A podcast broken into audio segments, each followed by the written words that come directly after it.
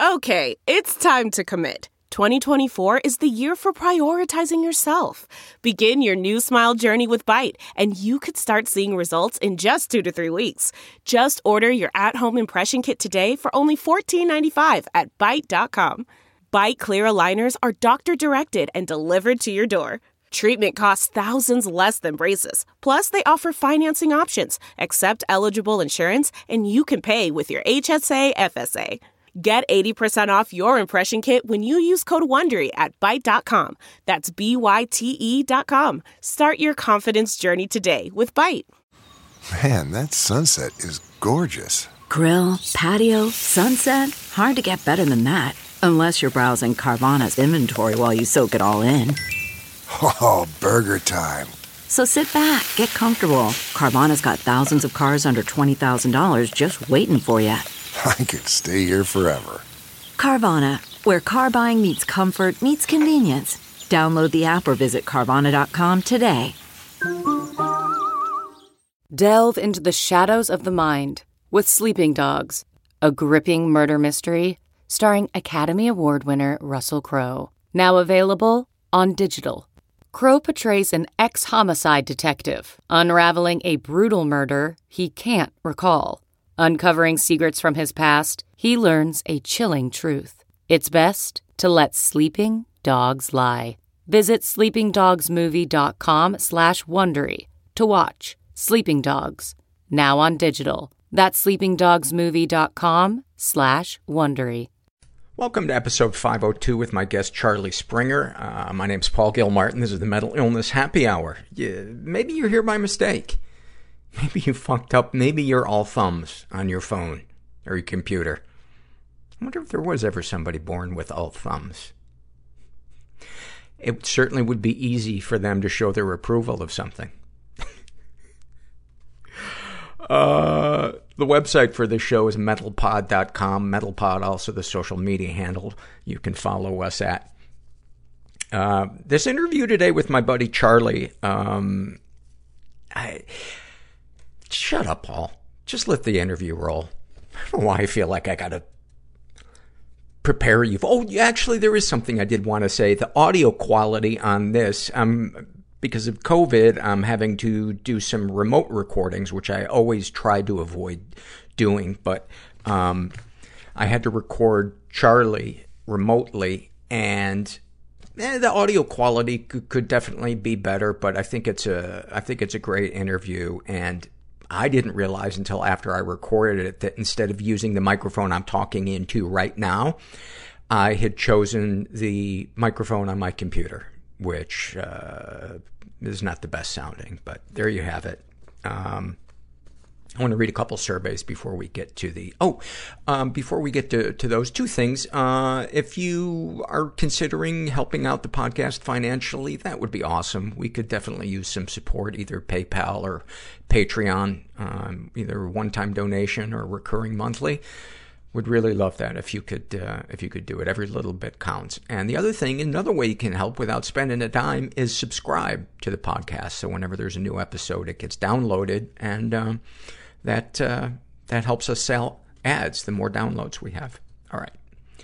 This is from the Psych Ward Experiences uh, survey, and this is filled out by a person who calls themselves Angry Sad Lola. And she was hospitalized for depression and a suicide attempt. She writes, That was when I was in my 20s. I was at a private hospital in their psych ward in Texas. I was there for a month. There were no windows, and I only saw outside through a window when I went out to do crafts in a different section outside the ward, yet still in the hospital. I spent a lot of time reading, TV, playing cards or board games with fellow patients. This one had a lot of wives, professionals, and younger youths. It was very weird, of the wives of professionals and younger youths it was very weird in which it was treated as a place to work on ourselves, but one thing is common.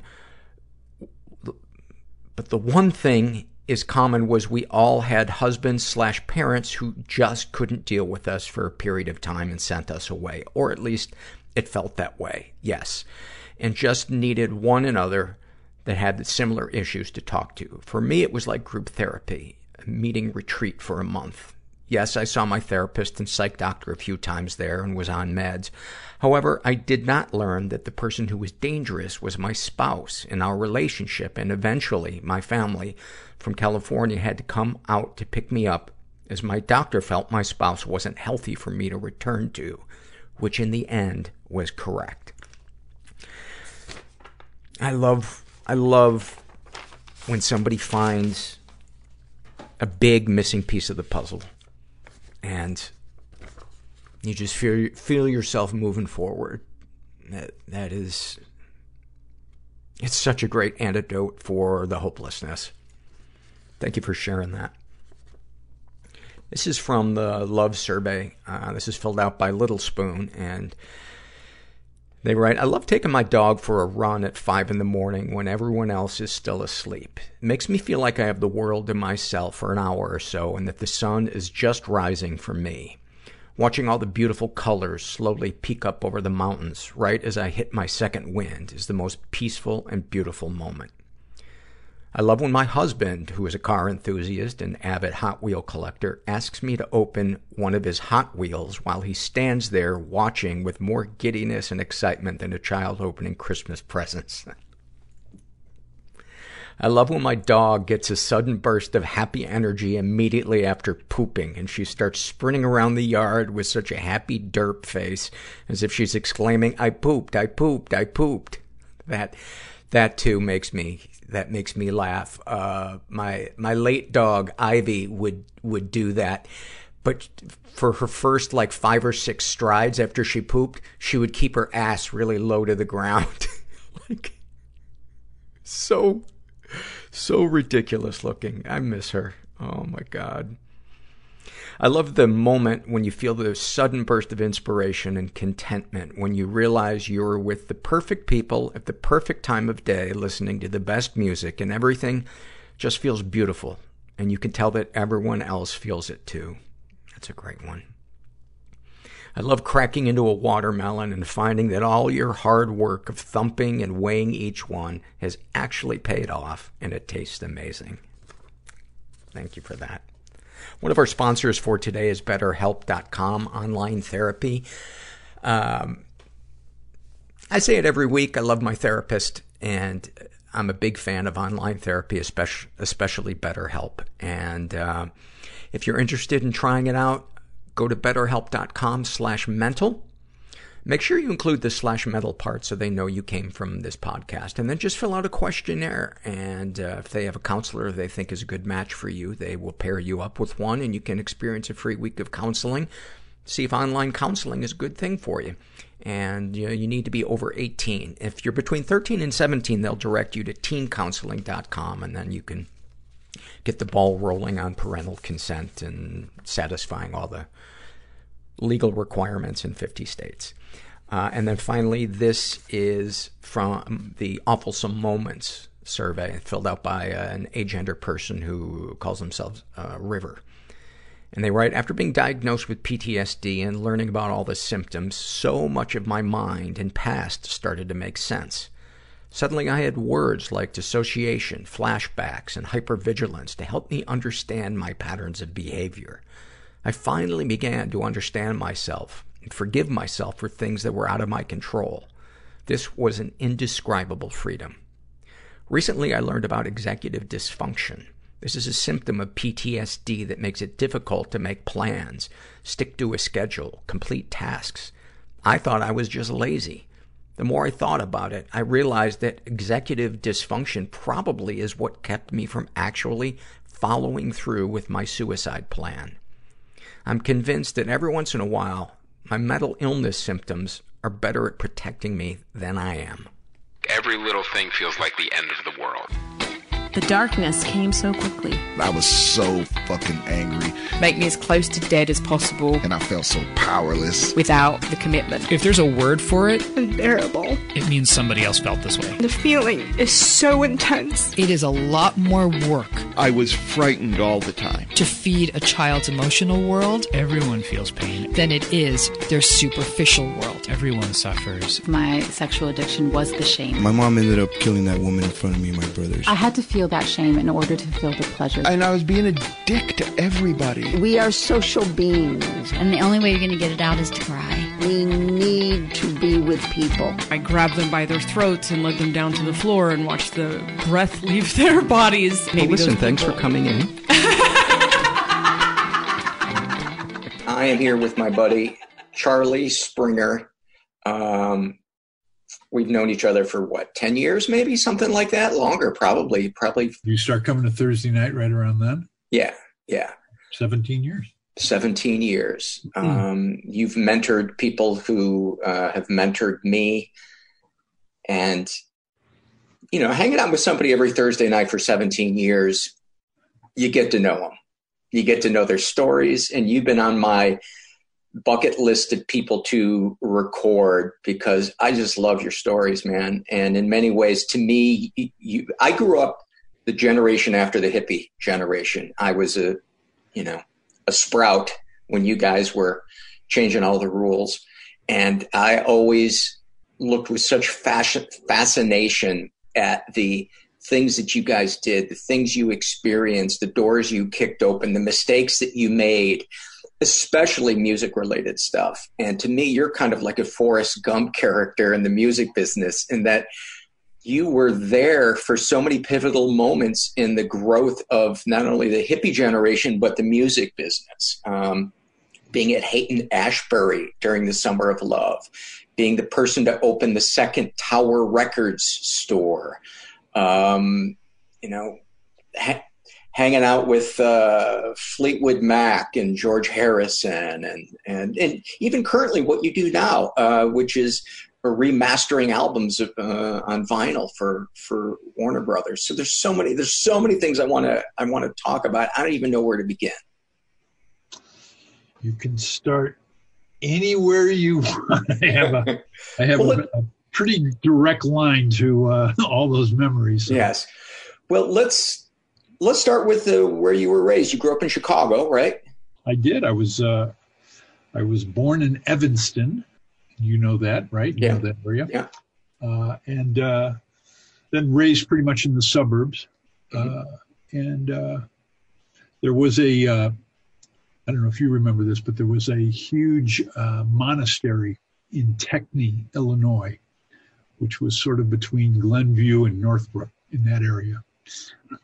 and I was very enamored with the priest that would come to our our parish and do Sunday Mass. And I was an altar boy and all that. And uh, I ended up going to the minor seminary, Divine Word Seminary, up in East Troy, Wisconsin, for three years of high school. So I started off my journey, uh, you know, like actually in a pretty spiritual mode, thinking that I was going to be a priest. Yeah. But uh, that wasn't going to work. And uh, and 1967 hit, and I just like I hitchhiked out to San Francisco, and uh, it happened to be the summer of love, and uh, I just never looked back. What had drawn you to the to the seminary? Um, well, I guess uh, my my father was an alcoholic, uh, full tilt. His father was an alcoholic. Um, and I didn't want to be like my dad. I, I, I distinctly remember that, and so I think How, how'd that work out? it's the weirdest. It's the weirdest thing. I mean, for everything that he did, I did it worse in spades. but uh, but I, I think as a as a young kid, I, I aspired to. Uh, I just looked up to these priests, I guess, as as being how I wanted to uh, be in the world as opposed to being like my dad. So, but I, it, it wasn't going to work. I mean, I was, I had too much, uh, I questioned way too much of uh, Catholic doctrine. And, uh, you know, I, I was the Weisenheimer that in class it was always trying to like, well, if God is right. so powerful, could he actually like pick up the the universe. And, and I mean, just yeah, yeah, like George Carlin's bit. Is it possible that God can make a a, a, lo- a rock so large even he can't pick it up? Perfect. That's it. That's it. That's that's probably the one that I was thinking of. But yeah, yeah. George Carlin, man, what a there's a there's a good memory. Oh man, what what um, a uh, what a what a comic! I got to meet him once too, and it was it was like a spiritual experience for me because he was the first voice that made me realize I could question authority, and his you know his lived experience was so similar to mine. Even though he was from New York, it was the Irish Catholic, uh, you know, and all the, all the stuff that that that went with that, and. Uh, do you remember any particular images or events that made you think I got to go out to San Francisco? Well, actually, it's kind of weird. What happened was uh, my father was killed in a uh, car crash, drunk. Mm. He was drunk. And uh, yeah, he was drunk. And I think he was coming home from his mistress's house. We mm-hmm. found out certain things after he died, which slayed my mother. But um, I was uh, I, I, was very angry with that higher power uh, at that point. So 16, and uh, and I just you know knew that I didn't want to serve in that capacity. I was just so angry, and that's when I, I left the seminary and uh, had a a buddy. Uh, actually, this is so strange. Uh, the guy that I hitchhiked out to San Francisco for the first time in 67 just died this past week. I'm uh, I'm mourning him right now. We were uh, oh man, yeah, just just you know one of those cosmic coinkydinks we were talking about him. Was it uh, COVID related, or is this the guy that had the stroke? No, this is the guy that had the stroke. Actually, yeah, I told you about that. Yeah. So, but uh, when I say I didn't look back, I I I pretty much uh, you know, I got out to San Francisco in '67, and I mean, everything was uh, everything was happening. You know, there was. Uh, Paint some pictures for me. Well, uh, I never lived actually in the Haight. I lived uh, uh, near California in Fillmore, which was another uh, hippy dippy area. Um, we uh, we ended up uh, getting an apartment and we had to we had to uh, fill out our zodiac. Uh, what is it? Your chart. Okay, like, so fucking ridiculous. Seven of us trying to get this two room apartment, and um, the landlord. And what colored robe did the landlord have? Just this old freaky lady, and she made us like you know, she she had to read our charts before she we were going to be compatible enough to stay in this her apartment building. Uh, and uh, actually, the young woman that I was with was the last one, and uh, she goes, "Well, wait a minute, she's a she's a Scorpio. This isn't going to work." and, and and I said, "No, wait, wait, no, not November. Her birthday's not November. It's in April." She goes, "Oh, whatever it is, Aries. Oh, okay, fine." I mean, it was just so crazy. Had you changed the date of uh, changed her sign to, to change her sign so that there wouldn't? yeah. Be. So then, within actually within weeks, we got a uh, apartment on the fourth floor. There was four apartments on each floor of this building, and it was a four-story walk-up. And there was a base, a garden apartment. So I guess maybe 20 apartments in all. Uh, by the end of the first week, we had chiseled out a hole or a uh, archway in between our apartment and our next door neighbor's apartment. But within a year, every apartment was the walls were broken down. I mean, the whole building was just one big commune. I mean, you could stay anywhere you wanted to, and uh, and everybody did. Uh, it was uh, it was amazing. Um, Mike Carabello, who was uh, the conga player in Santana, Santana's band, he he lived in the building. Uh, there was a band back then called "It's a Beautiful Day." Um, David LaFlamme and his wife, uh, they they lived across the street. Um, music was everywhere, I uh, I was really really uh, lucky to have I got a job working at the Fillmore West, and uh, so which for, for for those who aren't familiar with it would would be considered uh, in in that day one of the top three venues for influential bands, influential events. That's where the the band uh, recorded the last waltz. Uh, Bill Graham, the the granddaddy of promoters, really kind of the godfather of modern promoting, wouldn't you say?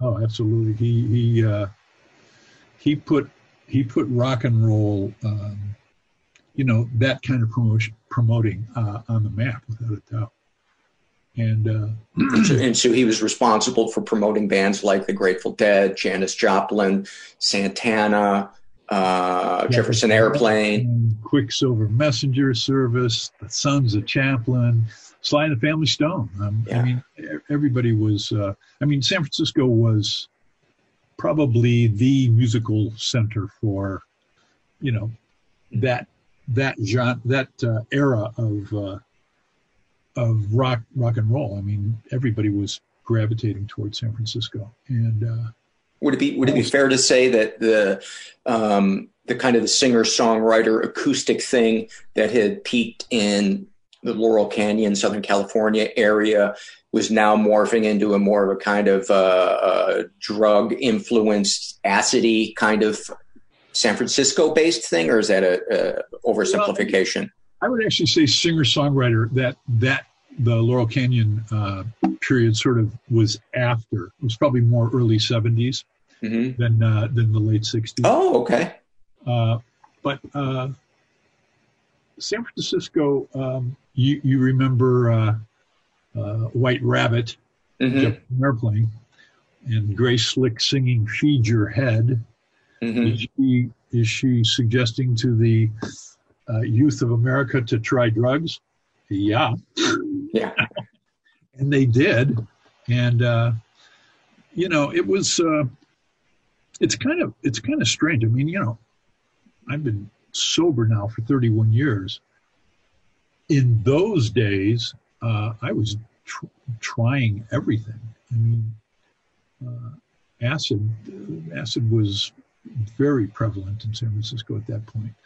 And uh, peyote and psilocybin, and, you know, all the psychedelics. Um, tell tell the story about your uh, bright idea about how to pay for traveling around and following the Grateful Dead. Oh yeah, well, it wasn't actually the Dead, but uh, oh, okay. I had two buddies.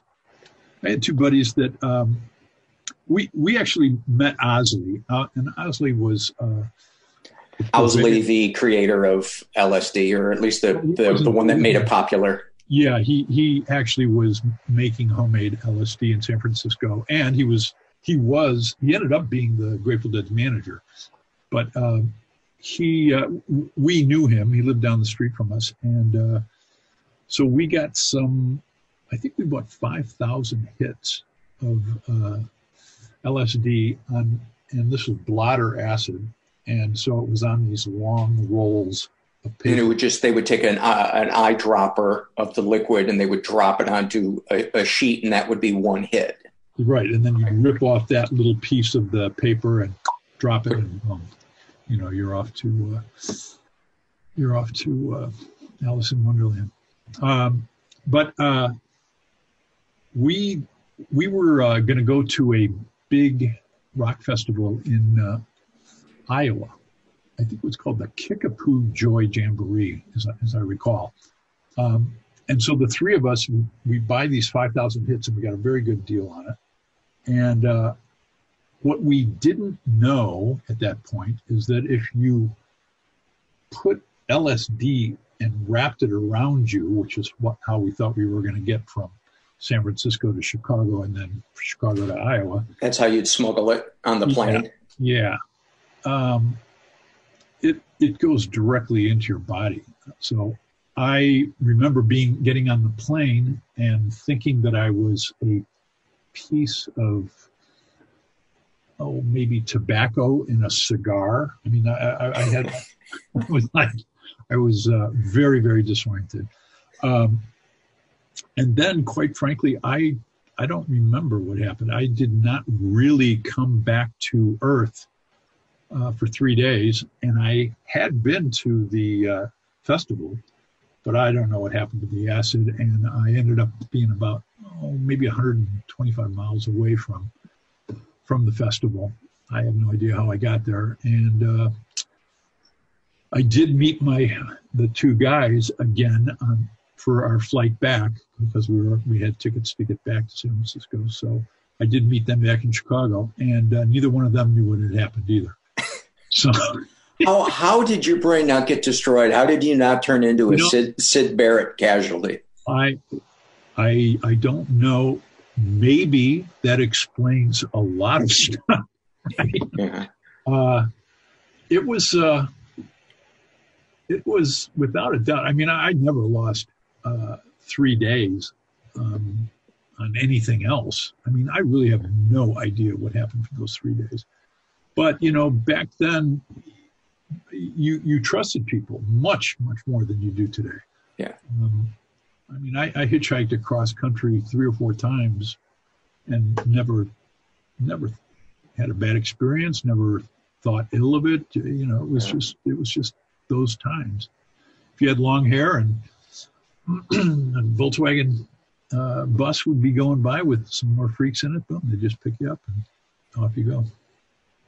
It was it was it was really kind of a magical time back then. Um, I'm very very pleased to have lived through it, and I'm very very pleased to have lived through it. yeah, to have not only survived but to be uh, have your wits about you and uh, to not be crushed by depression or um, or do you do you suffer from depression? I I don't know. I, I, mean, I've had my bouts of being depressed, but I don't think I suffer from depression. I uh, I came into uh, I came into the program via a psychologist, I guess, um, a woman that I went in for what what is it? Uh, generalized anxiety disorder. I think mm-hmm. that was and gets the. Uh, but I I actually went in because I was. Uh, this is many years later, but I was uh, cheating on, on, my wife, like mm, a lot, to the point where I didn't even get it, you know. And uh, uh, my, my, what do you mean when you say to the point where you didn't even get it, where you couldn't even see how bad it was, or what? Well, I knew it was bad, but I mean, I couldn't stop, and I I see. I couldn't understand what the what my motivation was. Now, at that time, I was also drinking a lot, and my uh, drug of choice at that point was cocaine. So I was like doing a lot of cocaine and drinking a lot of alcohol. And yeah. uh, it's it's hard to tighten up the moral ship when you're uh, high on coke and booze. I I guess, but it was strange because when I went to see this woman, she uh, she uh, said, "Well, I'll, I'll, tell you what. Uh, have you uh, have you had a drink this morning? This is a, like the first time I'm meeting her standing in the lobby.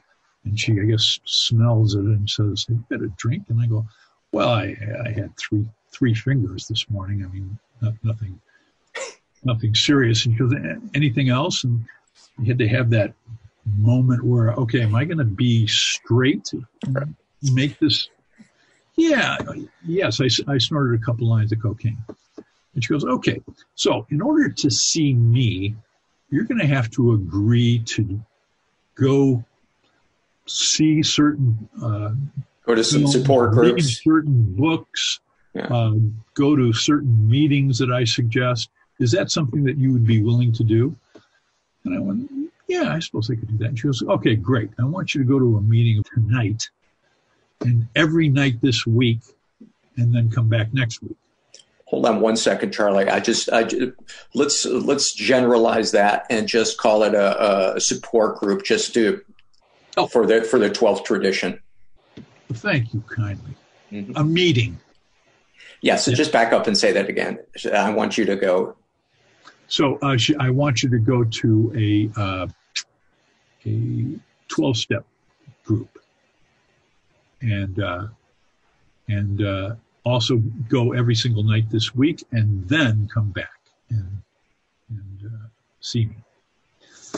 Well, the problem at that point for me was uh, once I stopped and tried to stop drinking, even for 24 hours, I started, you know, I started to lose it. Um, I did go to a meeting that night and I met uh, the guy that would be my sponsor, future sponsor. And uh, the guy that brought me was a, a musician, and uh, he uh, he too was sponsored by this guy. So I uh, I was just starting to like really really lose it on day two, um, shaking. Like like oh okay, I was just going to ask you how like Yeah, physically shaking. shaking. Yeah, physically shaking. And uh, I mean, like, there was no way I would drive and even attempt to drive. Anyways, these two guys, one guy I didn't know, and the other guy, I, I mean, I knew him, but it's not like we were really close. But they just took me out to uh, Joshua Tree and, and they sat on me for a week. And, uh, and I kicked, you know. Um, it was, you know, I guess maybe there, in those days, there were, uh, rehab places, but nobody really talked about them. I mean, you. Uh, And so, did you have the the delirium? You know, the hallucinations and the bugs crawling and all of that Yeah. stuff. oh yeah, I mean, like uh, I was absolutely uh, freaked out by outlets in the wall because the things that were coming out of it, the things that would crawl out of them, and. So we, you know, they said, well, we'll just put this chair up against there. You know, I go, yeah, yeah, keep that chair there. Oh my god! yeah so um but you know that guy that guy's still my sponsor i mean he it's 31 years Fred, yeah fred uh just amazing i mean you know uh this uh the, the 12 step programs i mean without a doubt i mean it just completely turned my life around so um and i I haven't drank or used since then either. And uh, yeah, it's um, it's it's so strange to go from like talking about like being in San Francisco in Mhm. '67 and '68, and then uh, to ARC, you know, 31 years. right? A lot of a lot of activity in between in between that. I mean, you described for me one time what your office vibe was in the 70s uh, in the in the music business. Uh, just describe for me what the environment was like. So uh, I was I was I've been really really blessed to have had a career during all of this. Uh, the uh, the Fillmore West uh, parlayed into you, you mentioned it, Tower Records, uh, which was the second store in, in San Francisco, and I did that for a few years, and then ended up coming back to Chicago, and uh, uh, a guy that I knew was opening up a record store, and uh, so I helped him with that and became the manager, and then we grew it to uh, four stores, and then I got picked up by uh, a distribution company called Warner Elektra Atlantic, and uh, worked for them for a few years. They distributed those three labels, Warner, Elektra, and Atlantic, which were three of the biggest Oh yeah, uh, and most uh, oh, successful labels in the early 70s. And, uh, and then I just started working for the W for the for Warner's. And uh, Warner's was uh, an extremely uh, was that Mo Ostin? that was Mo Ostin. Okay. And Atlantic was Ahmet Ertegun, right? Yes, he was. Yes, it was. And, uh, uh, oh man, I, I should know Elektra, Elektra off the top of my head, but I'm spacing on it. Um, Clive Davis? No. No, we'll have to. Uh, We'll we'll insert revisit. Maybe maybe that's where the acid damage was. That's the only problem. You just can't remember who ran Elektra in the seventies. There you go. If that's as bad as it gets, hey, you got off pretty well. Um, but uh, it wasn't just Warner's. I mean, record companies, uh, record companies were pretty loose, and uh, at the same time, because music was such a driving force at that point. I mean, when uh, when you think about the early '70s, I mean, like there wasn't a lot going on. Uh, you know, this is, this is long before cell phones or long before even video games or, or cable TV. Or yeah, I mean, you know, so you know, like kids would have. Uh, I mean, you could go to the movies, and uh, you needed, you know, twenty five cents a gallon or thirty cents a gallon for your car to fill up, and and then you needed music. So either uh, eight tracks for your car or uh, LPs for your house, and Speaking of LPs, Charlie is in his basement right now. And just to paint a picture for the listener, behind him is a wall of LPs that is about eight feet tall and about, I don't know, maybe 50, 50 feet wide. Safe, safely, uh, I would say, what, 3,000 albums?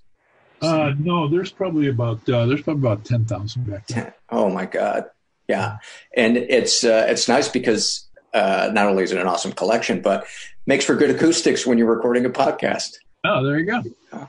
Uh, so you were saying about uh, people had expendable income. There weren't a lot of other diversions, and uh, the the music business was at the height of its earning yeah, its it earning was, power. It, it was just uh, it was an amazing business to be in, and I was lucky to have gotten in. Uh, you know, fairly early on the ground floor and just worked my way up. And uh, so I had a uh, I had a great career. Um, as a matter of fact, I even still do consulting for uh, for the label. And uh, as you say, uh, there's been this nice resurgence of vinyl in the last ten years, and uh, I've been working on those efforts. I, I am definitely old school in that it's not that I don't appreciate Spotify and the fact that you can like pretty much listen to anything or hear anything. But if you really want to sit down and listen to a, a record, uh, I strongly uh, suggest a nice stereo system and vinyl and uh, sit down and, and uh, really listen to. Uh, and you get the whole experience of what the artist had in mind when they said it's going to be these songs in this order. Yes, yes. The uh, it's kind of it's kind of strange because one of the things that happened with CDs and CDs were I mean it was a it was a great delivery system for music, uh, and it really wasn't a huge difference in in the uh, audio dynamics, but it was digital, and so. Um, I don't know. I've experienced listening fatigue when I just listen to CDs. After all, it is a bunch of zeros and ones going on and off um, very, very quickly. But, um, you know, if you listen to it a lot, I, I develop something. I mean, it's, it's, it's harder to listen to, to music that way for a long period of time. Wherein if you just keep flipping records over and uh, I've been able to go days and weeks doing that. um, but, uh, so there was this tremendous amount of, of money and the the office environment uh, was obviously a reflection of that and the the kind of the the social mores at the at the time that drug use was definitely not frowned upon if you could do your job correct? I mean describe your desk yeah me I, in a uh, typical meeting. I, I, I, it's it's pretty amazing when I when I think back because, you know, in the uh, in the '80s, uh, I was uh, running sales, the sales department, and uh, I on a, on a daily basis, there was a guy that would come around the offices, and you know, a lot of the a lot of the executives had little bars uh, in their office. You know, most people it was probably for after hours um, they had a little ice bucket, and uh, sometimes this guy would have, he'd have different kinds of cigarettes. every day I would get a fifth of vodka in a uh, in an ice bucket full of ice and a package of Marlboros or Camels or, and I would just sit there and I just drank all day. I mean, I just made drinks from nine o'clock in the morning till I left at six or seven at night, and uh, and then I also would imbibe in uh, in other uh, party favors and okay But, but, I was I was uh, I, I, was effective. Maybe you know, in retrospect, maybe these these these uh, black discs would just sell themselves, and I was just sort of right. keeping the keeping the the uh, hoop on the on the road, tapping it here and there, and keeping it going down. There. But um, I don't think so. I think I actually was. Uh, I think I contributed fairly strongly, and I, w- I was a, a, good executive. But I did do it under the influence, and I did it for many, many years. And I mean, you described what was it? Your ashtray you would have overturned, or what? What? What was it? That I had a uh, I had an ashtray that had like a uh, convex uh, bottom to it, mm. and so uh, if you lifted it up, it was a heavy ashtray. But if you lifted it up, I just keep a little pile of uh, uh, white marching powder there and go into it as needed. And people would pop into the office, and, and this was common uh, in other offices. If people you would just walk in, and then somebody would say, "Hey, you want to do a line of blow?" and it was like eating mints. Yeah, yeah. So, as you look back now,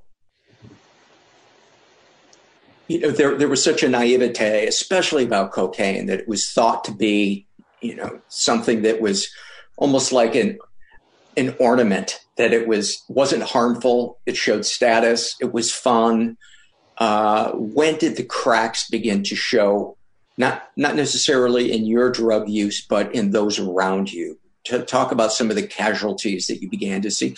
You know not maybe not even necessarily limited to to cocaine but when you began to see some of the shine wear off on the whole drug culture euphoria thing well, I, it, it happened in stages and it happened at, at different points. I mean, even when you go back to uh, San Francisco in the late 60s, uh, the Haight, Haight Ashbury definitely uh, changed dramatically with the introduction of harder drugs, speed and heroin, without a doubt. Um, up until I'd say 67 or 68, it was pretty much pot and the psychedelics. But as uh, speed and uh, and heroin started to take their toll, it it crashed and burned. That that uh, it was a wonderful uh, period up until the hard drugs, without a doubt, and then that that period really crashed and burned hard on on uh, on harder drugs. But then in you know in the 70s and 80s, I think um, I think there were different as as as cocaine became more and more into the mainstream. Uh, you know, like this pandemic that we're experiencing right now, there's there's different areas of the country that uh, or different levels of society that would get into it and ride it as long as they could, but uh, cocaine in, invariably takes its toll. I mean, there's not a lot of people that can put a lot of years behind cocaine. It's just, uh, it's a, uh, it's a debilitating drug. It, uh, you think for a long time that you are being effective and uh, and that it is not a problem. I mean, I I experienced a number of years where I, I didn't think it was a problem. But at a certain point, um, you're, uh, at least for me, I found myself having to do it and it not having any other effect other than the fact that I had to do it. Because um, you just couldn't conceive of getting on with your day without that bump. Yeah, I mean, I'd start my day with it, and um, unfortunately, a lot of times I, I, I, I wouldn't even end the day. I mean, I'd just be up all night and, and go back into work. Um, it was, uh, for me, I think it was um, it was a combination of the booze and the and the coke, and you know, then my behavior on in, in other areas, it just it just got me to a point where um, none of it was working, you know, and, uh, and I was just profoundly empty.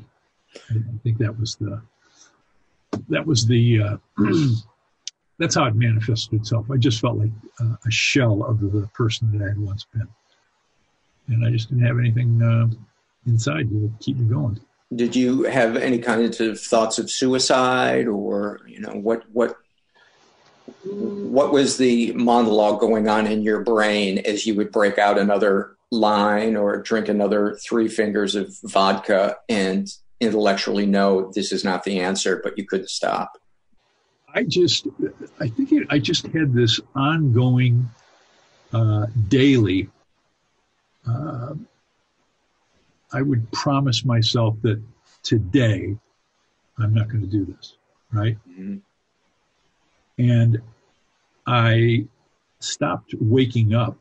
I, I don't know when I stopped waking up and then started just coming to.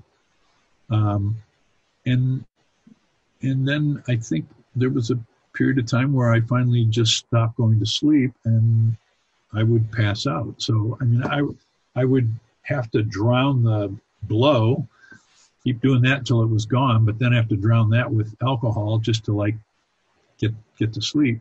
And then uh, I can remember waking even before I'd be even before I'd open my eyes, I would be conscious and I would just know that yet again, I don't know what time it is, I'm coming to and I I just did it again, you know. Mm.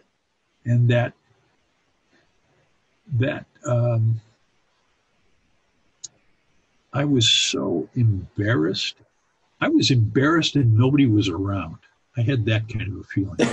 That's such a great. I was embarrassed when no one was around. Oh my god. Yeah, it's just like you know. Oh my god, it's me, and I've got to, you know, I I got to deal with me again, and it's just, it was just uh, heartbreaking to the point where I was like, okay, well, I'm gonna, I'm gonna finally do something about it, and so I went to see this woman, and she didn't want to see me until I started going to tell, meetings. tell this story about passing out on the was it on the roof?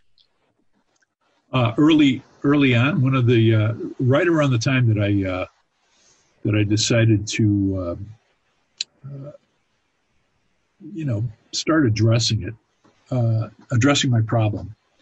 I I was at a uh, I was at a uh, Labor Day party, and uh, must have. I think I probably had been up all night, but whatever whatever I was doing, I ran out of probably around ten or eleven on Labor Day, and I in the morning or at night. In the morning.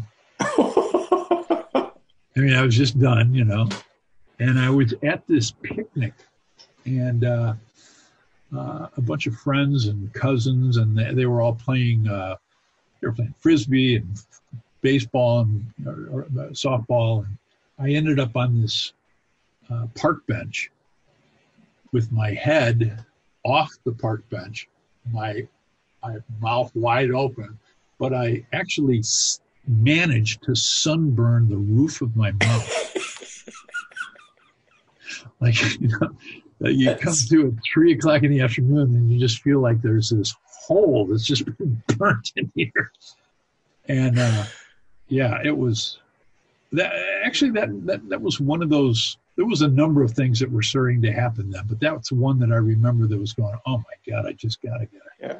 I gotta get a handle on this. Just that's I'm, I'm killing myself. Tell yeah. the tell the story about and, and, I hope this doesn't come across as me glorifying uh, drug culture. But I think there's a part of us as recovering addicts, alcoholics that will always have a tiny bit of a soft spot for the uh, I don't know the the traditions of scoring and using the romancing of all of the ephemera around getting high not necessarily the loneliness and the and the you know being fucked up but that time that you went to buy hash from from the person. Oh oh uh, that was actually in san francisco. Yeah. this was uh that's it that's uh, this is probably late 68 or 69 i uh I met a guy, a merchant marine, and this guy, uh, this guy was going all over the world. But he, when he would come back into port in San Francisco, uh, he'd come by our our, our apartment, and uh, he'd have various things to sell and us to us to buy. But uh, he asked, he goes, uh, so uh, anybody interested in some hash? We're like, oh yeah, you kidding? Yeah, we'd love some hash and he uh, he says, "Well, all I have is this," and he has this briefcase. Okay, it's like a it's like a small attaché briefcase, brass hinges and brass, uh, uh, you know, uh, clicker, and uh, you know, one of the didn't have the uh, it didn't have the combination mm-hmm. portion on it, but a little thing that you'd click to open it up and uh, so he pushes it on this table and pushes it over to me and this other guy. And so we like open up the the case and we're like, it's empty. And he said, the only way we can do this is, uh, how many stories is this is this uh, building? And we said, four stories. And he goes, perfect. Because we have to drop this off a four story building into a big oil drum. And we got to hit the oil drum I got to drop it right into there. That's the only way it's going to break up. And he goes, yeah. He goes, uh, it's it's the case. I'm like, what? this is compressed hash. This is how we get it in. The briefcase itself was was the hash, and we didn't we didn't buy the whole briefcase. We only bought a couple of chunks, but and it was great hash. I mean, um, you know, those kinds of stories. I mean, you know, yeah, I don't want to, I don't want to glorify it either, but it's a funny story. Well, and and you guys got to you got to remember that back back then, at least at, back then, it was this stuff was working.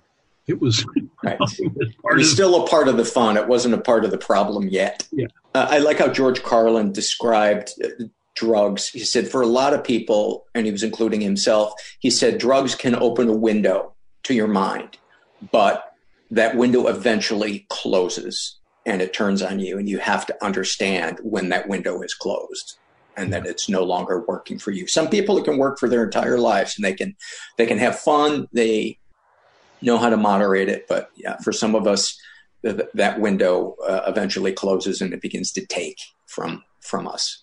Well and i think too the um you know the the drugs that you end up gravitating towards i mean I don't think you could you couldn't do LSD or peyote uh, addictively. Do you know what I mean? you would it would first of all it wasn't uh, it wasn't even that kind of a high. It was it it really was much more cerebral. But you don't ever hear of anybody being like strung out on LSD or or strung out on on magic mushrooms. Um, it's it's the drugs that you know really have that uh, insidious uh, clause that just you know i'm helping you. Yeah. The drugs that say i am your helper. Right. While it steals while it steals from you when your back is your back yeah, is turned. well it steals everything actually.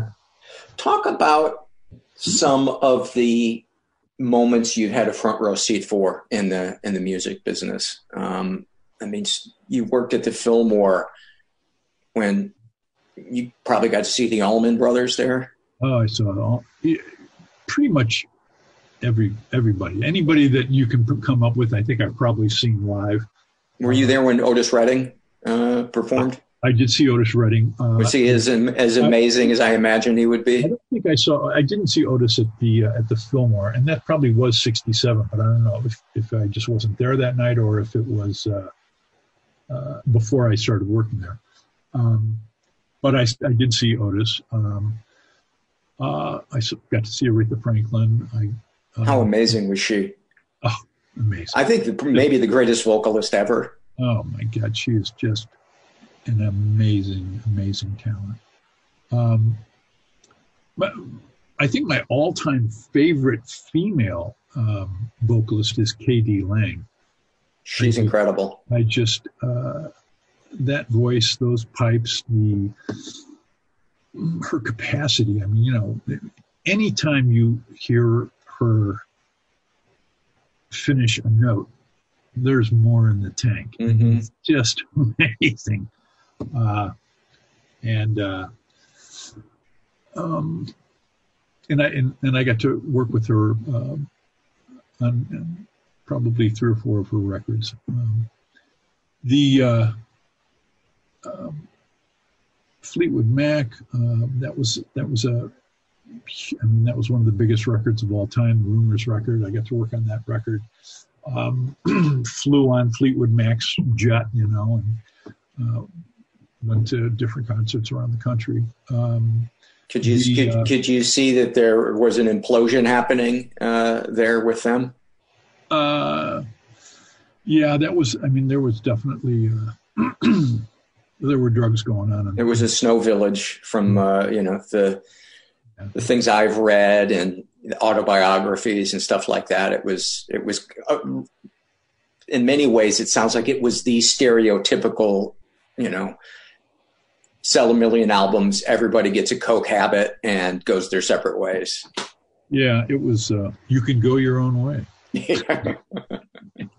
Um, uh, I, I was lucky to be uh, i actually got to ride the bus with bob marley and the wailers and no. do some uh, college uh, markets and um, you know. What was he like? He was a, a, a prince a uh, he was just one of the most down to earth people um, I've ever met, and uh, but very high. Oh my God, that guy! I mean, these guys smoked spliffs. You you know from yeah. this? Oh yeah, yeah, just like cigars. Rat newspapers. just like he's huge, and uh, the idea would be to hyperventilate it. You just get this massive uh, amount of smoke. Um, I mean, I I could do that like three times and I'd be ready to pass out. It would just be uh, incredible. And I don't even know where these guys got their pot, but it was back then. It's it was probably like the stuff they have these days that you, I've only heard about, but very very strong. Um, uh, and was he was he sick yet when you were no, no traveling with him? No, this is before he was sick. Uh, this was early early on. I mean, like the first uh, two or three records. He wasn't nearly the big, big phenomenon that he ended up uh, turning into. Um, he was getting bigger and bigger with with each record. Um, uh, Little Feat. oh, I love Little Feat. Lowell yeah. George, the, the, maybe the greatest slide guitar player ever, and such an amazing voice. Yeah. Um, and he, he was a her- heroin overdose. No, he was a cocaine guy. Cocaine guy. Yeah. Ahead. I cut you, I cut you off. You were going to say. Uh, Bonnie Raitt was uh, blessed to have worked with Bonnie Raitt and Talking Heads. What are, What are your memories of working with with uh, Little Feat? Was Lowell a nice guy? Oh yeah, all those guys were great guys. Actually, uh, a couple of them I've kept up with. Um, Billy Payne, uh, second guitar player, just died this past year. Um, excuse me, uh, Paul Barrere just died this past year, but I've seen Billy since then. Um, the uh, Little Feat was probably the best band musically, uh, musicianship wise, I right. think I, I, ever saw. it Just just an, an amazing. Uh, I, I, was shocked when I heard that he wasn't from New Orleans because when you hear Little Feat, you think, oh, these people will, were all born in the French Quarter with instruments in their hand. Right, right. And he yeah, was a California he, boy. Yeah, no, and they they uh, they just loved that New Orleans backbeat. I mean, Richie Hayward, uh, their drummer, was just one of one of the best drummers ever. I mean, just an amazing, amazing guy, and he could like uh, channel uh, uh, um, all of those early uh, Allen Toussaint, you know, penned hits, working in a coal mine, and uh, mm-hmm. mother-in-law. I mean, those just that those that backbeat that would just permeate all of Little Feat's stuff is just amazing. I was driving home last night and Fat Man in the Bathtub came on and I was like, oh, gotta turn this up as loud as possible. Where were you? Where were you? Uh, what was it on? It was just on my shuffle. Oh, on your shelf. Yeah, yeah, yeah. yeah. Absolutely. But every every time I Little Feat comes on, I, I just I don't know. There's something about their vibe that is just so. You can't be in a bad mood when you're listening to Little Feat. You just can't. They're, uh, I don't know, kind of like in some ways, kind of like reggae. They're they're just a something just tells you put down the phone, put down the whatever, and uh, get up on your feet and do something. You uh, you know that first uh, Robert Palmer record? Mm-hmm. Because that's that's Little Feat backing him up. That's a that's oh a, really? Yeah, sneaking Sally through the alley. That's a great. I'll have to give that one a listen. What are, what are some? Um, unless you had some more uh, memories of, of kind of front seat moments. Uh, well, um, I didn't. I never got to see the Beatles per se. I saw them as a uh, as a group, but I did get to. Uh, I got to work with George and uh, his his records. Um, his label Dark Horse ended up getting uh, distributed by us, and uh, uh, was that starting with All Things Must Pass or after that? No, uh, it was down the road. I think actually he had. I think this first distribution deal was with A and M, and I think maybe had three records. We had uh, 33 and a third was our first one, and that's actually when I met him. Uh, Is he a nice guy? Yeah, just just a a blessed guy. You know, what's it, what's it like meeting a fucking Beatle? You know, it was it was. uh I thought I was going to be like, oh my god, I'm not going to be able to talk. But he was so disarming in his his his uh, uh, humility. You know, he, he he just like he he was asking more questions about from me. You know, it's like, wait a second, wait a we got we got this interview going the wrong way here, but you know? But he was genuinely interested in in people and um, just uh, an, an, amazing individual. And um, I got to uh, I, I, got to take him around, took took him to uh, you know some radio stations and uh, television stations, and uh, he uh, he actually requested me a couple times um, when he was on the West Coast, so that was that was nice. Um, and uh, just one of those guys where you know when he passed, there, there's just like a you know a, a, a rentering in the force, or you know you, you you actually something was something just was missing. Yeah. And uh, he uh, and musically, geez, I mean, you know, some some of the great, great Beatles songs. I mean, you know, Lennon and McCartney get, you know, they're just due, but oh my God, Taxman, one of the best songs ever. Oh yeah, no, just just amazing repertoire.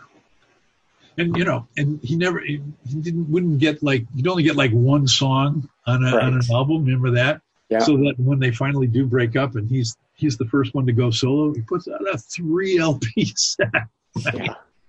Just had a backlog. Can you imagine submitting songs to Lennon and McCartney?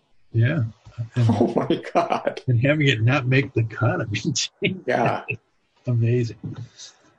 So, have there been bands that you thought I'm sure there have been that where you thought this can't miss and just it never caught on and oh. you're still scratching your head. Yeah, and you know, there's there's probably more of those than than you would think. Um, when you uh, when you think about the music business, it's it's pretty interesting in that we are completely aware of what we're aware of, right? But probably there's probably 20 25 records that don't make it for every one that that does mm-hmm. and you know those ones that make it then you know are able to underwrite all these up and coming uh, artists and um, it was it was kind of strange at warner's because we had so many hits. We were constantly having so many hits that it would be harder to break somebody new. I mean you know uh, when you're going into a, a, if you're a promotion guy and you're going into a radio station right and you got a bag full of records well if every week you've got three or four records of known artists that you know need to go right on the radio. That makes it really hard for these 20 other artists that are trying to break in. Yeah. so uh, what warner's did was they sort of split the label up. It was a it was a very very smart move by a guy named uh, russ thyret he uh, he he activated or reactivated reprise records which had been uh, started by frank sinatra. It was Jimi Hendrix's label and um, Neil Young's label, uh, but he he sort of split it so that it was Warner and Reprise, and then he hired a separate staff for Reprise. So now you have two guys going into radio stations, mm-hmm. each one of them with three records, and we netted additional airplay. So it was a it was a really good move. And who were some of the bands that you helped break that you uh, look back fondly? Oh, I think I mentioned Talking Heads. That was uh, that was. Oh, they're so amazing. Yeah, they're so was, amazing. Yeah, that was really. Uh, I uh, I was involved with uh, the Violent Femmes. I don't know if you know. Uh-huh. Oh yeah. But they were a Milwaukee band, and uh, uh, I was taking uh, Chrissie Hynde of the uh, Pretenders to a radio interview in Milwaukee, and uh, we were late and was taking her through downtown Milwaukee, going, "Come on, we got to go, we got to go, we're gonna be late."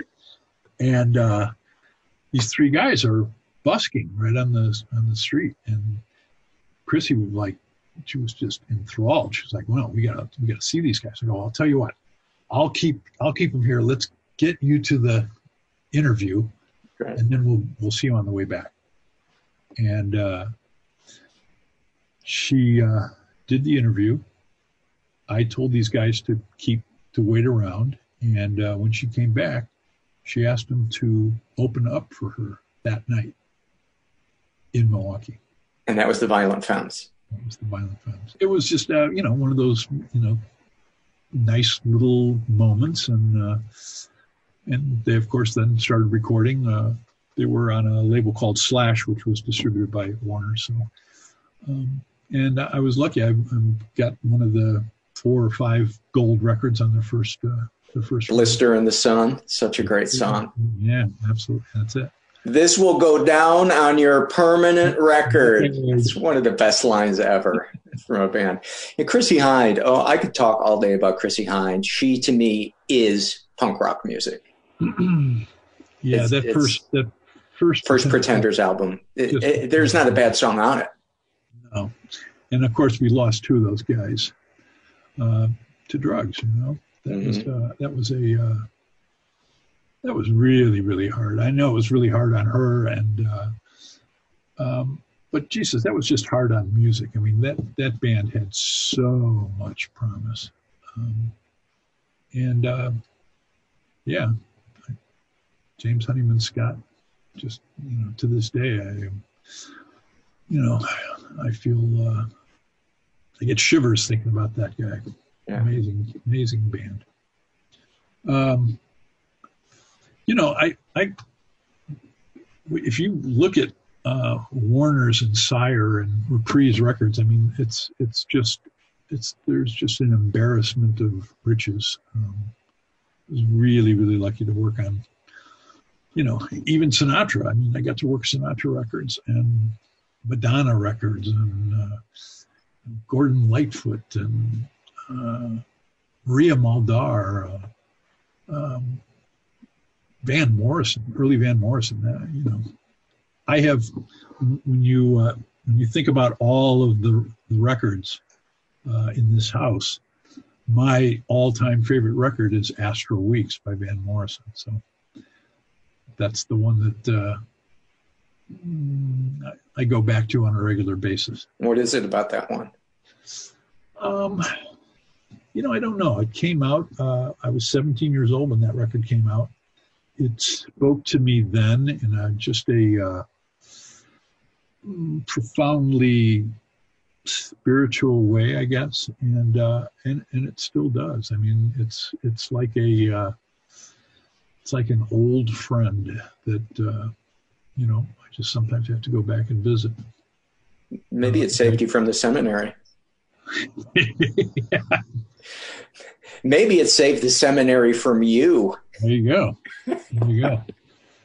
Buddy, it's so great talking to you, man. I could uh, I could pick your brain for hours about uh, music anecdotes and uh, but more than anything, I am so glad to to have you as one of the one of the posse, one of the guys that I know I can count on when I get sideways, when my head's fucking with me, um, and I miss hugging you.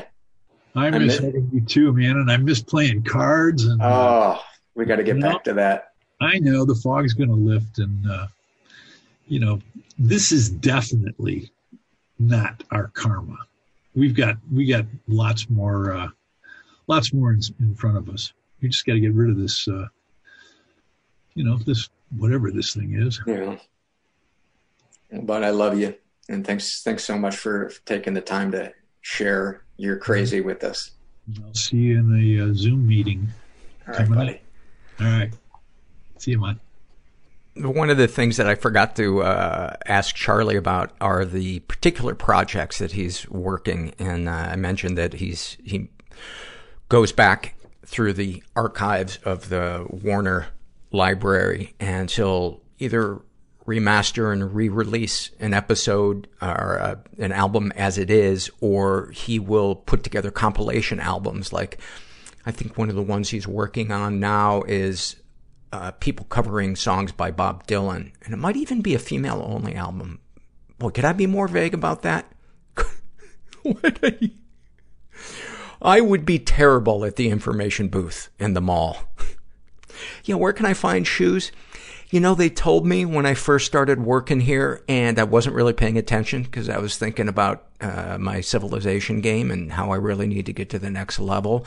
But I'm sure if you ask around, you can probably find somebody that knows. A jackass.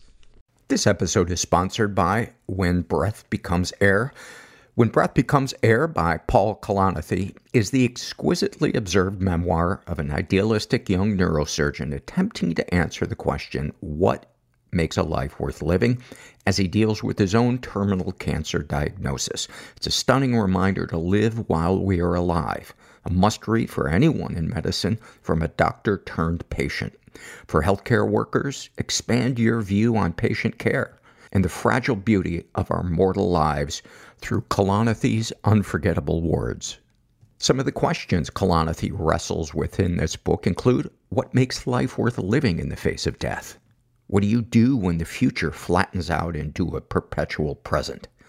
When the future is no longer a ladder towards your goals in life? What does it mean to have a child, to nurture a new life as another fades away? When Breath Becomes Air is a number one New York Times bestseller, Pulitzer Prize finalist, and named one of the best books of the year by the New York Times Book Review, People, NPR, The Washington Post, Slate, and more. When Breath Becomes Air is available wherever books are sold. Learn more at prh.com slash breath. CarMax is putting peace of mind back in car shopping by putting you in the driver's seat to find a ride that's right for you. Because at CarMax, we believe you shouldn't just settle for a car. You should love your car. That's why every car we sell is CarMax certified quality so you can be sure with upfront pricing that's the same for every customer. So don't settle. Find love at first drive and start shopping now at CarMax.com. CarMax, the way car buying should be. Uh, this is from the love survey filled out by somebody who calls himself All My Names Sound Pretentious. Uh, they write, I love the f- feeling grimy and greasy, then climbing into a slightly too hot bubble bath. That is a great one. And you think you can't take it. You think like, oh, am I actually burning my skin? And then like three seconds later, you're like, oh, yeah, no, I just scorched myself. The smell of air just before it rains. That's a great one. A cold, dark Friday evening, the curtains drawn, a plate full of hot food on my lap, putting on another episode of the TV show I'm engrossed in. Nowhere else I have to be. Oh, that is a good one. And finishing a rigorous workout and thinking about the Toberlone I'm going to eat the fuck out of. that should be their slogan. Toberlone, eat the fuck out of me. Am I pronouncing Toberlone? I don't care. Is it Toberlone? Eh? I think it's German. I don't know. Ask the information booth at the mall. This is from the racism survey filled out by a woman in her 20s uh, who is Caucasian. Caucasian, white? What's the, what? Well, she's probably not from the Caucasus Mountains. She's white. Uh, she's in her 20s. I think I said that. Sure. Uh, share any experiences you have had with uh, racism, when it happened, and how old you were. Where to even start? Question mark. By growing up in the middle of Iowa in a small private Christian school, my parents ensured that I had no chances to experience diversity. I can count on one hand the number of black kids that were at our school. Let's start off with a couple blackface stories, because why not? Question mark. When I was around third grade, there was an assignment where we had a character to play and then had to give a little presentation dressed up as that character. My character was Harriet Tubman.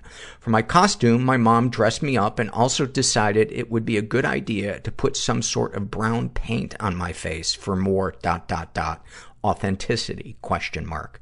So this would have been like 15 years ago. I did the presentation and had no idea there was anything wrong with it. No one told me. To this day, my mom has no idea there was anything wrong with it. Then in college, I had another unfortunate blackface experience. It wasn't me this time, but I was involved. I was in a competition between dorms where we performed skits and our group had a character in blackface. What the fuck?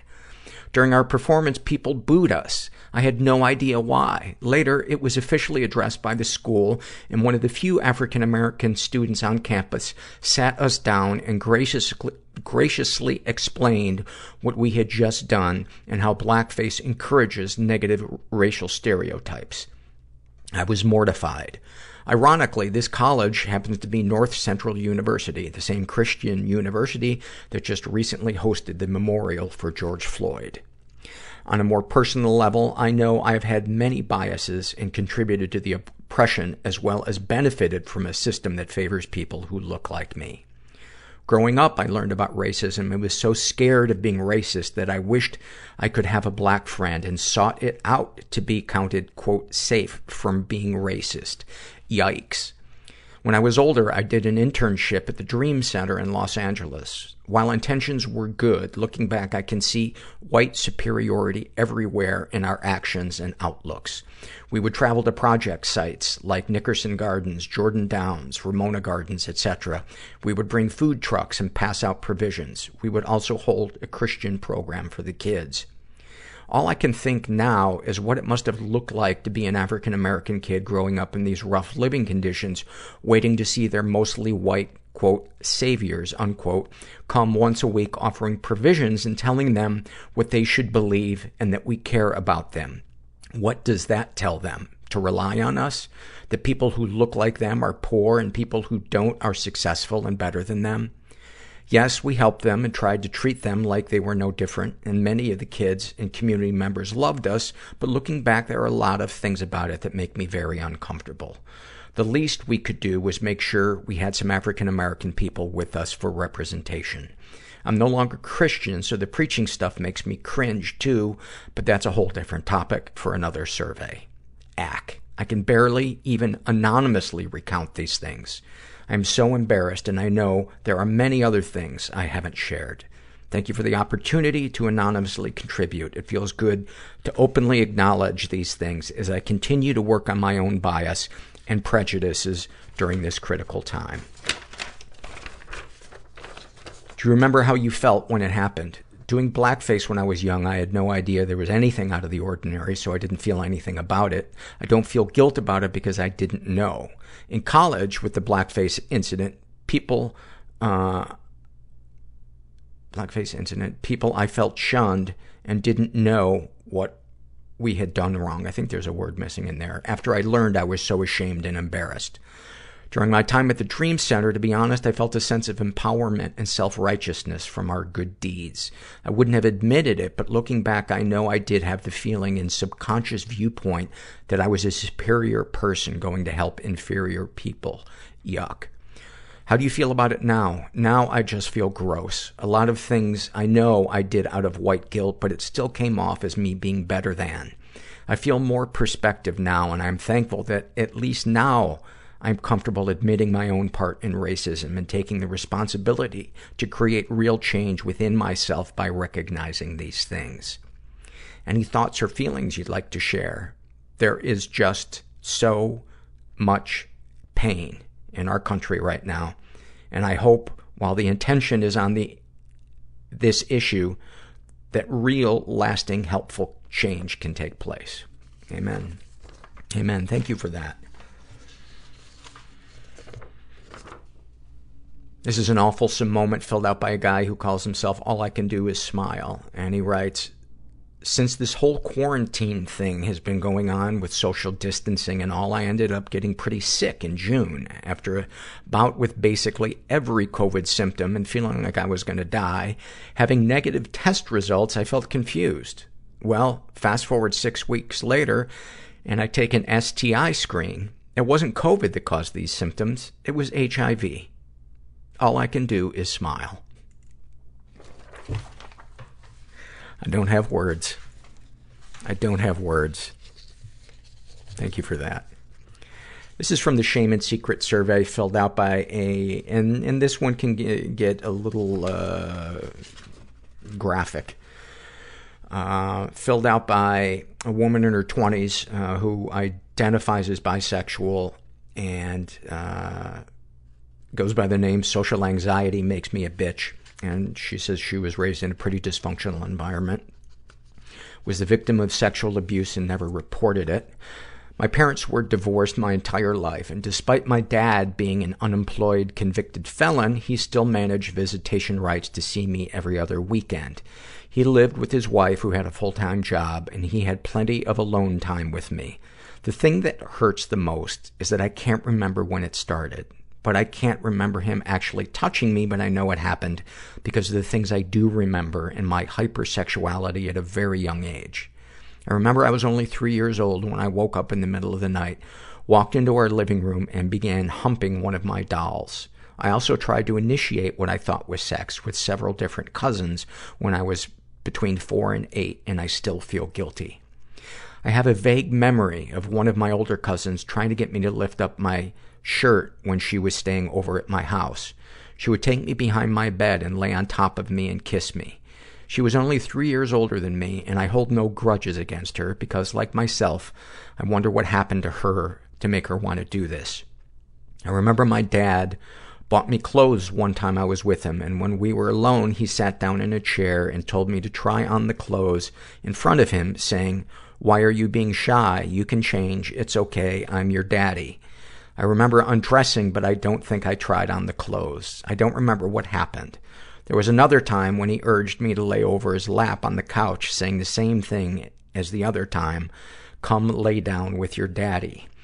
And he would rub my back and my butt. Again, I don't remember much else. I was terrified of him and never spoke to him unless I was asked a direct question.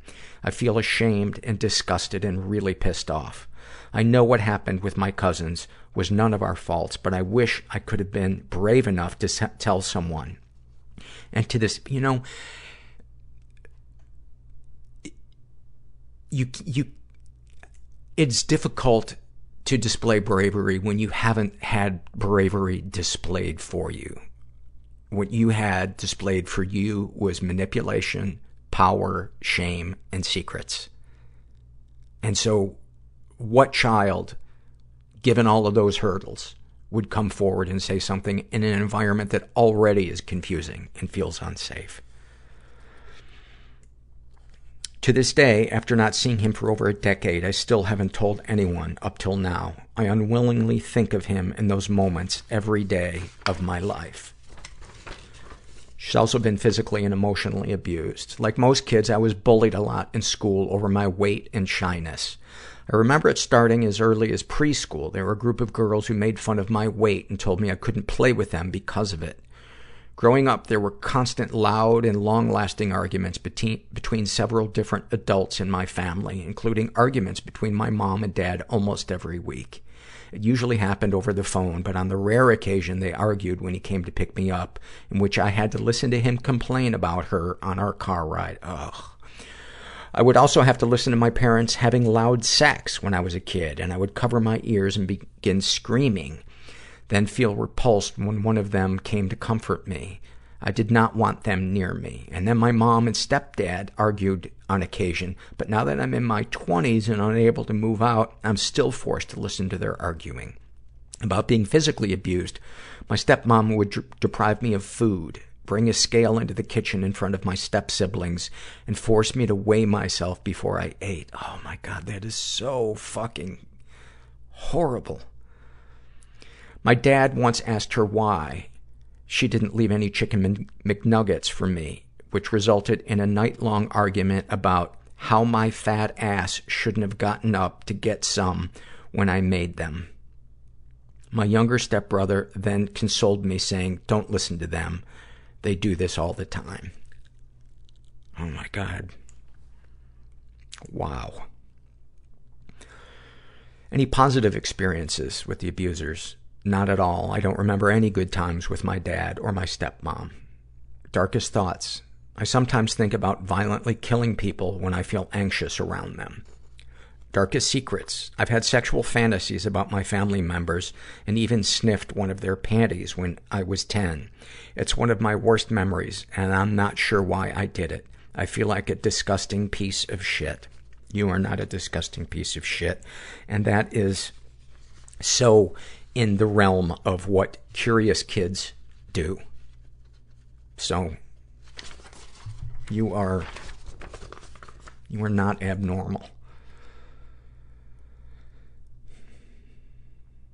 Sexual fantasies most powerful to you. I get aroused thinking of incest and sexual abuse happening to someone else, especially involving, involving women. It makes me feel like a piece of shit. I wish I could straight I could like straight vanilla sex like most women. I got a book for you to read. Um, it's called The Erotic Mind by Jack Morin, M-O-R-I-N, and it's all about sexual fantasies and anxiety that we have around what turns us on. And he's done a lot of studying on it, and it's actually the moral hurdle or the anxiety that we have over the situation that actually makes it arousing for us. So it's usually the things that turn us on are in direct contrast to what our social and moral values are. What, if anything, would you like to say to someone you haven't been able to? I would like to seriously inquire my dad. There's nothing I can think of saying to him. What, if anything, do you wish for? A completely new life. If I had the money, I would move to a new state and change everything I can about my identity, and I think about this a lot. Have you shared, well, you know, here's a thought. If you get to the point where you can move out of the house, just change your life. Change your, your geographic. You know, you don't have to move to another town to put people in your life behind you. It may be easier if it's a small town, but you're still going to be wherever you go. So finding a way to advocate for ourselves is much, much more important than changing cities. Because if we can't set boundaries or, you know, filter toxic people out of our lives, there's no place in the world is going to be safe and is going to be a, a fertile place for us to, to grow. Have you shared these things with others? I've shared none of this with anyone before because I'm scared of what might happen if I do. I've kept it to myself. That breaks my heart that you have kept all of this inside because you sound like such a sweet, sensitive person who has experienced such trauma and then you're traumatizing yourself on top of it by shaming yourself. And hey, this is the pot calling the kettle black. You know, I, I, it's much easier for me to give advice than it is for me to take my own advice. So I know how hard it can be to be kind to, to ourselves. But I can tell you the, the, the times I am able to do it, it's a really freeing feeling. And I think a support group and therapy would be a really great place for you to begin to let go of some of the shame and to let people love you. Because you're lovable. You're lovable. And you're worthy of love. You don't have to do anything to be worthy of love. That applies to anybody. Even people who have done terrible things are worthy of love. They may not be worthy of getting out of jail, but they're still worthy of love. Thank you so much for uh, for that survey. That really uh, that was intense, but uh, you went you went really deep, and I appreciate that. This is from the love survey filled out by a person who calls himself medical doctor. And they write, the moment of sudden quiet that happens when a house full of people drinking and talking exits, and you say you forgot your keys so you can stand in your living room for a few moments. It's deafening in the most beautiful way. That is, that is a great one. So I guess you're standing in the other person's living room because why would you need your car keys if it was your own place? Yeah, I always say my favorite Christmas present is the silence after everybody leaves. this is an interesting one. The smell of my girlfriend's BO after only a day or two. It makes me feel like I'm 17 again. Supposedly Napoleon would tell, uh, I forget what his, his lover's name was, um, to not bathe for like a week when he would be coming home from, from war. Cause, cause war doesn't smell enough. You need, you need, you need a week of BO to clean the smell of war out of your nostrils. Uh, I love the way my cat lets out a little meow every time I sneeze, no matter where I am in the house. She always says, bless you. My 1994 Camry that belonged to my late grandmother and has been mine for two years. It every so often reminds me of being a child and being driven to the dentist's office, but mostly it makes me feel like an adult. When I eat disgusting takeout in my front seat, parked, I can almost feel her with her OCD and cleanliness clutching her pearls, and nothing makes me feel more pleased with my progress. I love the smell of someone else smoking a cigarette on a cool temperature day. I quit five years ago and don't have cravings, but God, do I love the smell sometimes. That is interesting how cigarettes do smell different depending on how cold out it is. They, they do, I don't necessarily enjoy the smell of cigarette smoke, but it, it is, uh, the colder it is, the, the less, uh, shitty it smells. I love when I fully let go of my ambitions. The moment where I decide that I can just play a video game all day or regress into a bad TV marathon and stay up late. That moment is everything. One hour later, I hate myself again. And I love the first bite of food I love, followed by the knowledge that there is more where that came from. I experience that on the nights when I can't sleep and I have to go eat a bowl of Raisin Bran. It's actually become two bowls of Raisin Bran in that first bite, and I know that I have the rest of that bowl and probably another bowl, and it's so good. It's, it feels like my body's getting a massage from the inside out. And then finally, this is from the love survey filled out by a person who calls himself mischaracterized. And they write, I love when I get out of bed in t-shirt and shorts, messy hair, and a sleepy, swollen face, and my partner says, you look cute with this little giggle he puts behind his voice that lets me know he's serious. I love my partner's laugh when something really strikes him funny. His laugh kind of tumbles out of him and is such a beautiful sound. He's always making me laugh. I'm an easy target. It's less often something it's less often something really catches him. I just love it. Ten years now, and I really just love him.